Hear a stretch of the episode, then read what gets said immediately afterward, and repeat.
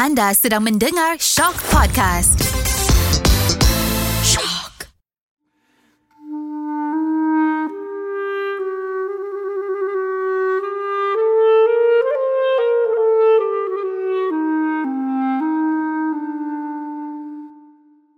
Kisah kali ini adalah mengenai seorang sahabat Nabi yang dilatih menjadi pahlawan hebat serta cekap penunggang kuda dan mahir menggunakan senjata sehingga telah mendapat gedaran pedang Allah itulah Khalid Al-Walid.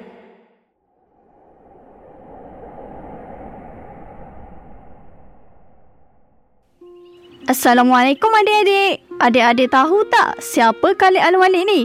Ha, mari sini akak kongsikan siapa beliau.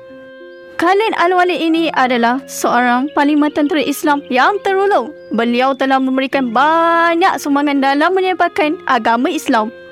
Nama sebenar beliau adalah Khalid bin Walid bin Al-Mughirah. Beliau dilahirkan di dalam keluarga yang sangat dihormati oleh kaum Quraisy. Adik-adik tahu tak? Sejak kecil lagi, Khalid Al-Walid sudah dilatih menjadi pahlawan.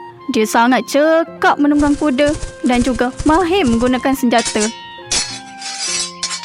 Khalid Al-Walid telah menunjukkan kecekapannya semasa memimpin pasukan tentera berkuda Quraisy dalam perang Uhud. Akhirnya, pasukan tentera berkuda Quraisy berjaya mengalahkan tentera Islam dalam perang Uhud disebabkan kebijaksanaan Khalid Al-Walid.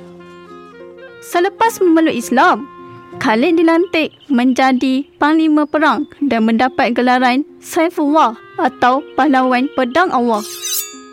Adik-adik tahu tak berapa banyak peperangan yang telah dimenangi oleh Khalid Al-Walid ni? Kalau adik-adik nak tahu, Khalid Al-Walid telah menyertai 50 peperangan dan kesemuanya berakhir dengan kemenangan. Hebat kan Khalid Al-Walid ni? Sewaktu beliau mengumumkan bahawa dia telah memeluk Islam, dia ditentang hebat oleh penduduk kota Mekah. Namun, dia tetap dengan pendirian dan ketegasannya. Adik-adik nak tahu tak, semasa perang Yamuk, keadaan di Syam berada dalam bahaya dan mereka punya dua pilihan. Sama ada menang atau mati syahid kerana tentera musuh lagi ramai dari tentera Islam.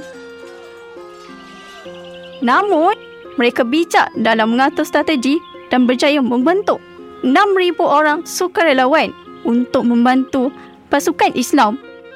Khalid Al-Walid bertekad untuk menghapuskan tentera Rom dan sekutunya sehingga ketitisan darah yang terakhir. Tiba-tiba, ada seorang sahabat yang bernama Munajamah bin Sanim datang membawa surat dan diberi kepada Khalid Al-Walid dan surat itu menegaskan untuk pasukan Khalid Al-Walid beredar dan beliau berkata, Saya membawa dua berita sedih dan satu berita gembira. Yang mana tuan ingin dengar dahulu? Dahulukan berita sedih supaya hati saya terubat dengan berita gembira. Baiklah, berita sedihnya ialah Khalifah Abu Bakar telah meninggal dunia dan berita sedih yang kedua, Umar Al-Khattab telah memecat tuan daripada menjadi ketua Panglima Tentera Islam dan digantikan oleh Panglima Abu Ubaidah bin Darrah. Inna lillahi wa inna ilahi raji'un. Dan apa saja yang dimiliki di dunia ini hanya bersifat sementara. Keputusan yang diambil oleh Umar Al-Khattab adalah tepat kerana beliau merupakan sahabat Nabi yang dijamin masuk syurga. Dan berita gembiranya pula Berita gembiranya ialah Umar Al-Khattab dilantik menjadi Khalifah Islam yang kedua. Alhamdulillah.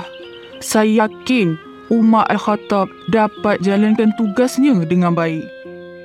Dengan kebijaksanaan Khalid Al-Walid dalam mengatur strategi untuk mengalahkan pasukan bergajah tentera Rom, akhirnya tentera Islam menang walaupun hanya melibatkan jumlah tentera yang sedikit berbanding orang tentera Rom yang ramai. Selepas Khalid Al-Walid tidak menjadi ketua tentera Islam, beliau telah pergi ke Himsyah dan hidup seperti orang biasa. sehingga suatu hari beliau jatuh sakit dan keadaannya menjadi lebih teruk. Ramai sahabat datang menziarahinya. Akhirnya, beliau meninggal dunia dan impiannya untuk mati dalam medan perang tidak tercapai. Sangat sedih kan adik-adik. Di sini kita tahulah bahawa banyak pengorbanan yang Khalid Awalid lakukan demi kesejahteraan negara Islam.